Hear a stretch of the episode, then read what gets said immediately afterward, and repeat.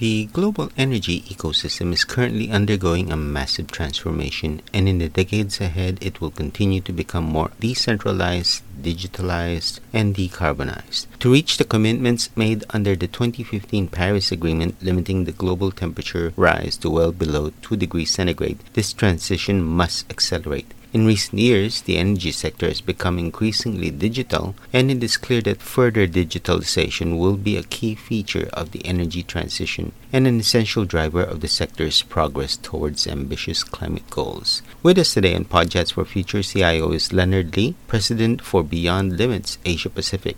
Leonard, welcome to Podchats for Future CIO. Great, thanks for having me. What are some of the challenges that the oil and gas or energy sector face today regarding digitalization? So first up, the oil and gas industry is, you know, it's not known to attract young tech talent, if you will, right? So it's not like you're one of the big tech in the Silicon Valley that by default you get the best talent coming into the industry, right? So, but yet the world runs on oil and gas right now and transitioning into more renewable sources. So as an industry, attracting talent is, is one key challenge. And then also on the other side of that is how do you retain the domain knowledge of the folks that are retiring and that are never going to come back uh, to that job in, in that company, right? So, uh, and then of course the, the whole carbon reduction, net zero, and the, the whole environmental uh, ESG type agenda uh, that is also putting pressure uh, in uh, the need to transform not how they do their business, but even what they do in their business, right? In terms of what they do, I think uh, you know all the oil and gas company ha- uh, has to think ahead.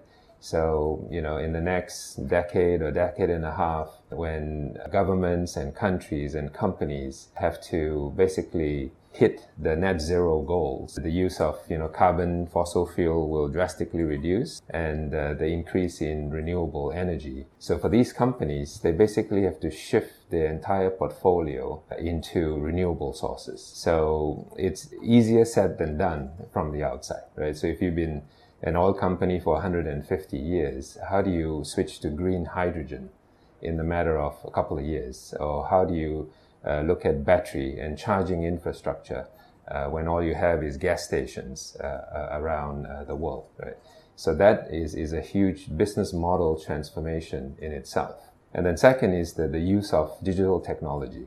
Uh, if you look across industries, the tech manufacturing industry, you know, they're quick adopters or early adopters of AI, smart manufacturing, and, and that's been happening uh, probably for the past uh, decade or two decades. But in kind of the oil and gas industry. It's the heavy duty, you know, greasy kind of work uh, that is is not as you know early adopting in terms of digital technology. Uh, so for us to look at you know or even for the industry, bringing AI into this industry is not an easy task, right? So it goes from uh, the change management, the mindset of these uh, executives that are probably towards the later part of their career. And you have to educate them on what AI is and what it can do to improve their operations, reduce operating costs, uh, and increase profitability.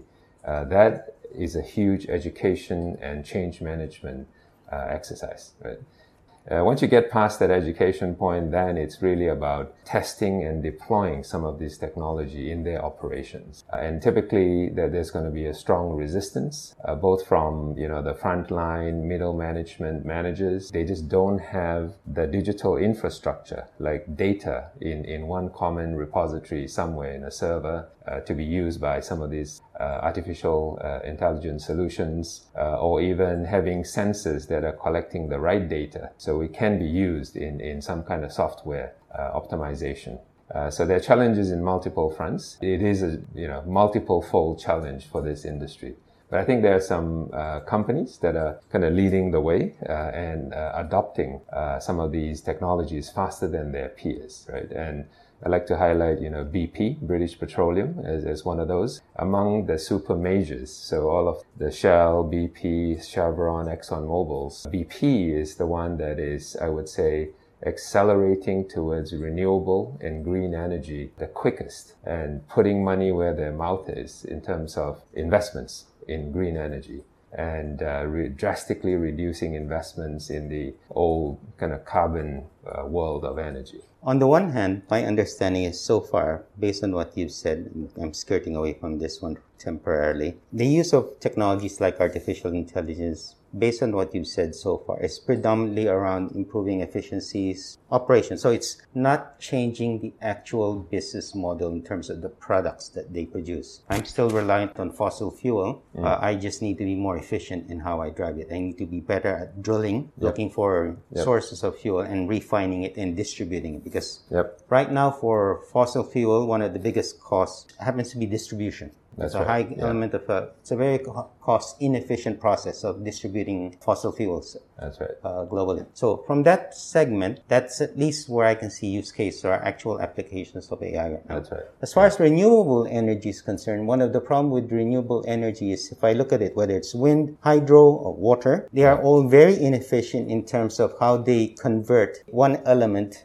whether it's light, heat, or wind or water, into an energy source that industries can actually use or people can actually use. It's very different. Where does your organization sit or where do you think mm. AI sits yeah. in these two models yeah. of business. Now that's a great way of, of separating the, the two uh, discussions, although they are linked at, at some point. So on the first part, helping the current fossil fuel oil and gas industry just be more efficient in, you know, the simplest way to put it is for every barrel of oil, you can produce a certain amount of products, whether it's jet fuel or gas for your car or kerosene. So how do you maximize the production uh, from a barrel of oil to make sure that you can produce the maximum amount of of products that can be sold and shipped and used. Right? So AI has a huge part to play. One of the solutions that uh, we, we do with our clients is what we call a refinery operations advisor. So what it does is it takes your input into a refinery, which is hundreds of thousands of barrels of oil, and then you produce according to a production plan, which they call a linear plan. And the linear plan is based on um, maximum product output to maximize, I guess, uh, profitability for the company, but as well as the lowest carbon uh, emission during the refining process. So our software helps them optimize from the input of the crude all the way to the distillate towers and all the cracking and, and all the way to the end output of the product. So you're producing the maximum amount of product per barrel of oil. And so that's what AI uh, does in, in that particular uh, use case. Right? And so the other one, uh, and this is one of the big investment, even from our uh, perspective as an industrial AI player, is we are now working with hydrogen players around using AI to help them. Uh, so the area is green hydrogen, right? So there are many colors of hydrogen, but green is the best. And uh, green means you're using renewable energy sources to power the electrolysis of water. So you can split out the hydrogen and, and oxygen. Uh, and then there's brown and purple and, and, and so on. So for that particular process, the process flow is you have solar and wind powering and, and storing a, in, a power into a battery uh, to make sure when there's no wind, no sun, that the factory still runs. The, the electrolysis is still running 24 7. Uh, and then you produce the hydrogen and you can either store it as fuel cells or store it as ammonia. Uh, and then you, you transport it around the world, uh, whoever the buyer is. So the challenge in that new process, and this is brand new, right? So there are probably a hundred hydrogen factories being built around the world right now as we speak. Uh, but they're all brand new, right? Everyone's kind of all the energy companies investing in, into uh, this area, but there's no so-called off-the-shelf solution uh, like AI solution you can buy uh, that you can implement right right now today. The simplest way to put it is you can buy software to run a wind farm. You can have software to run a solar farm. But then for that software to talk to my battery storage and then talk to the electrolysis process and then talk to the storage and distribution and then talk to the logistics, there is no software that does that. So AI comes in to sit on top of those systems and it optimizes across the different systems to produce the end outcome that, that you want. So that's where the power of AI really really comes in is uh, each of the hardware maker will give you soft, uh, software for their hardware, but there is no software that optimizes across the system. What differentiates you from other potential competitors within your space? So when you optimize across systems, it's not just reading data from each system. So for example, one of the sub use cases, how large should my battery be? Like sizing that battery storage. You need to look at weather data right? And see when is the wind blowing? When does the sun shine? And do I size it to twice the capacity or 150% or 300%? And do I need to size it and, and maybe have expandable batteries dif- depending on the seasons of the year, right? So there's a lot of input when you try to optimize across the system of systems. And it's not just reading data and then turning a set point. Yeah, that doesn't require AI, right? Mm. That's, that's basically yeah. rules, right? But to your, your second point, yeah, what's a differentiator, right? So yeah, AI is a big umbrella. You know, there's AI on your phone, like TikTok and facial recognition, all the way to speech, uh, to text or natural language processing type AI. For us, um, our heritage in the technology comes from the NASA Mars rover program, right? So our CTO was the head of AI for the Mars rover, the, the first version, and even the current version still is running some of his AI code uh, on the, the Perseverance right now. And the reason we use that uh, as an example is because when you think about the rover, that first went up 25 years ago, what kind of training data do you think uh, was fed into the rover? Not much. There's no Google Maps up there. No one's been up there. There's very limited imagery from the Hubble telescope that could be fed into the, the rover, you know, computer. So it really has to take in data of its surrounding and then make a decision in real time what to do right? If I see a solar storm, do I hide under a rock and, and wait for the storm to pass? But yet I have to do certain experiments before my batteries go flat. Do I charge my battery or do I do the experiment? The whole AI algorithm, which the industry calls cognitive AI, uh, was first built for the Mars rover program. Uh, so basically it, it mimics human decision making. So it takes in data, like the Mars rover would take in data of heat and temperature and slope and uh, all of those data and combines it with human reasoning. And in the case of you know oil and gas industry, is basically the uh, human operator that's been in the refinery for the last 20 years. And he or she has so much domain knowledge and expert knowledge in their brains that is not usually documented anywhere, right? So apart from the pressure and the temperature readings and the flow rate and all of those data that we get from sensors, we co- combine the human and expert knowledge into the algorithm together. Uh, and, and that's called the cognitive AI or hybrid AI. Mm-hmm. Uh, and that's very difficult to do from my understanding, there are three types of AI at this point. There's narrow AI, general AI, and then there's the super intelligence, quote unquote yeah. AI. Where does cognitive AI fit into this space? I think the, the easier way to categorize it is you have just machine learning, mm-hmm. uh, which is you just take a bunch of data and then you try to predict what the next occurrence will be or look at insights, right? So that's the most basic form of, so all the neural networks, machine learning, CNN, uh, all all, all of the buzzwords that you hear is usually around machine learning, right? AI big data. And then you have the hybrid AI and cognitive AI is what I just described. And then at the highest level is called AGI, right? Uh, artificial general intelligence. And that's supposed to be exactly like a human being, being able to process, you know, contextual awareness with data and make human-like decision making. So that's kind of the three levels of uh, uh, AI. Um, how do you see cognitive AI as providing a differentiator for the energy sector, uh, regardless of whether it is the traditional energy companies or those that are doing green energy? If you could narrow it down to this part of the world, to our region, Asia?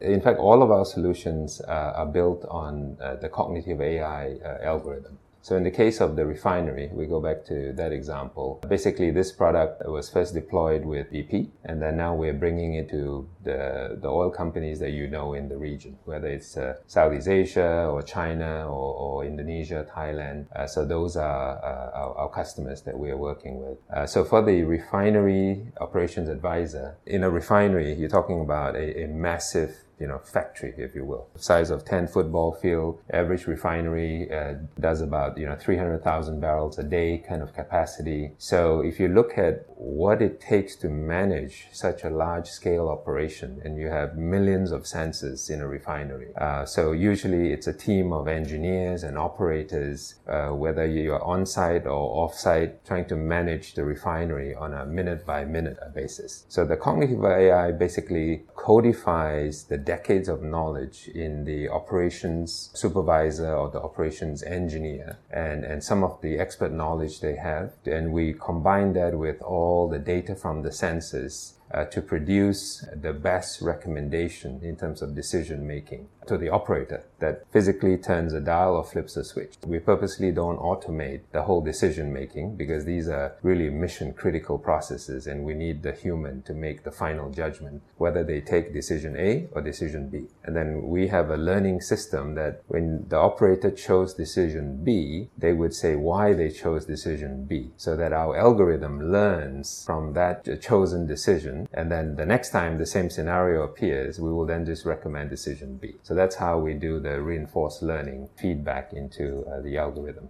How can AI improve operational efficiencies across the energy sector, especially in our region, where you have in each of the countries a different level of maturity uh, from a technology point of view, process, the way mm-hmm. things are performed, regulation is also different. Can AI or machine learning provide sufficient advisory services, as you call them, to allow for, say, a Chevron or, or Shell do its job as, a, as an energy producer uh, across a large spans of market, even though in each of the smaller markets, things are done differently. So I think a couple of things. One is uh, if the refinery or the asset is owned by one of the super majors, they typically would deploy the same technology that they would use either in the U.S. or in you know in Europe uh, to these uh, assets. Right. The bigger challenge is some of the older assets that you know they when they were built you know 50, 60 years ago, there was no such thing as digital technology. There was no IoT. So then it's a decision uh, that has to be made in conjunction with the government to see whether is it worth trying to digitize this old asset uh, or you replace it uh, with a new asset. Uh, and and so yes, it does become a bit of a uh, sometimes political uh, and a business decision to, to, to be made. But in general, in terms of some of these uh, digital technologies, IoT, and, and you don't need a brand new refinery or a brand new petrochem facility to be able to install and benefit from some of these uh, optimization technology, right? So you can actually retrofit uh, and still be able to uh, rip some of the benefits as if you were to build it uh, AI ready, you know, refinery, right? So I think we've done uh, deployments in, in both type of assets. One, the brand new builds. And in those cases, we work with what they call the EPCs, the, the engineering, the people who construct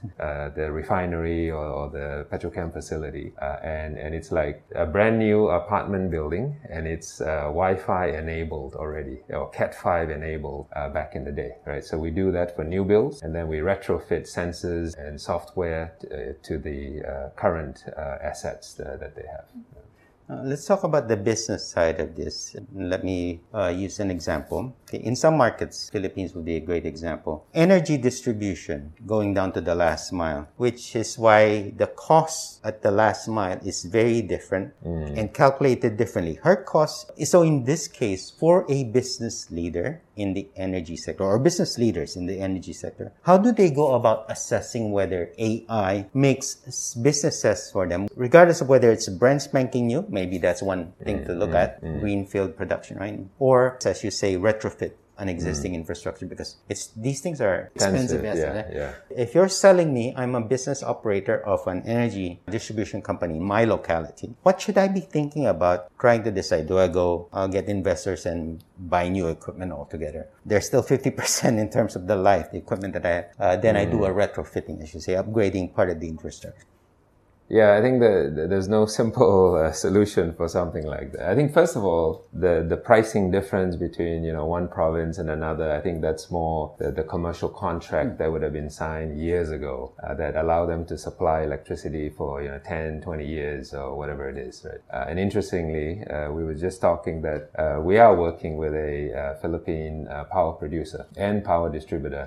they run some of the grid in the country, right? Um, so and they also highlighted this this particular problem. Uh, so I think, I mean, the way I look at it is if you are the consumer side or you are the municipality that is buying uh, the electricity, that's one aspect. Or if you are running that utility, that's a kind of another uh, aspect. And then if you are supplying into the grid, that's another uh, perspective. So in terms of the grid itself, there are AIs used to basically balance the supply and demand. Uh, and as an example, uh, we there's a company working with in the US where they actually gamify the whole uh, greed consumption behavior. So, for example, they'll say right now, uh, you know, energy uh, cost per unit is 20% lower. So you can either charge your EV now or you consume stuff, uh, energy higher than you would normally do at this time of the day, and we'll give you rebates, right? So it basically drives consumption behavior that was pretty fixed. Uh, in the morning, everybody wakes up, you make coffee, you take a shower. Daytime, not much use, and then nighttime, it goes up again. That's a typical consumption pattern. Whereas if you use AI to basically match, okay, when you have excess power, you charge less so they consume more. And then uh, when you have high consumption you charge more to maybe reduce usage at those times right? So ai can play a part in that uh, kind of value chain. Uh, and then there's the use of ai to basically make sure that you are running the grid in as high availability as possible. No unplanned downtime or as minimum unplanned downtime as possible. Predictive maintenance on the grid so that it doesn't have to crash before problem so there's all sorts of sensor technology and uh, monitoring technology uh, that you can use. You can fly drones over high voltage power lines, you know, look for uh, potential uh, uh, defects. And uh, so again, you know, computer vision, AI, or just looking at the characteristics of the, the grid. You, you, know, there's noise analysis or visual analysis. So that's all use cases of AI to help maintain the grid at a certain uh, you know, availability. Given the many priorities of the energy sector, right? You've got carbon targets, uh, alternative energy research work, R&D development, cybersecurity. We've got a, quite a bit of that one recently, right? Especially, mm-hmm. particularly in the yep. U.S., right? And even transformation initiatives. Those are whether they're doing a transformation as a business model or transformation in terms of just how they do things differently. And against the backdrop of rising energy costs, how does the energy sector leaders uh, how do they prioritize their investment strategies? Yeah, so now I think uh, the clearest priority setting is basically ESG and uh, renewables. Because of the policy set at global level, whether it's the Paris Climate Accord or the COPA, um, that every country has its targets now. Right? Every region has its targets. And that translates to uh, corporations and businesses that also have their own targets. And companies coming out like even BP has pledged uh, carbon neutrality by, I think it was 2050. Microsoft, the most aggressive one to date, uh, pledge to carbon neutrality by like, I think 2030. Uh, so because of these targets that they have set, then there's a work back plan to get to that point of carbon neutrality, right? So which means a lot of investments moving into kind of uh, carbon reduction and net zero. Whether it's reducing carbon for the current kind of fossil fuel industry to totally switching the mode of energy to uh, renewable sources uh, and the sources that we, we just talked about, right? So I think that's how we see the investments going. That's already happening. Right now, if you go to a hedge fund, a VC, a a, PE firm, basically if you're in the energy sector and you don't have a green angle or a green strategy, they won't even give you uh, a loan. These net zero targets have basically infiltrated into how the economics and how the financial world is already operating uh, as we speak. Leonard, thank you for joining us on Podchats for Future CIO. Thank you. Thank you, Alan. Thanks for having me. That was Leonard Lee, President for Beyond Limits Asia Pacific, on the topic of meeting the energy commitments of 2022 and beyond with AI. You are listening in to Podchats for Future CIO. As always, if you have a topic you'd like us to cover on this channel, simply email us at editors at cxociety.com. We'd also like to invite you to sign up for a free weekly newsletter so you won't miss an episode of Podchats for Future CIO. In the meantime, stay safe, have a great day, and see you on the next episode of Podchats for Future CIO. Bye for now.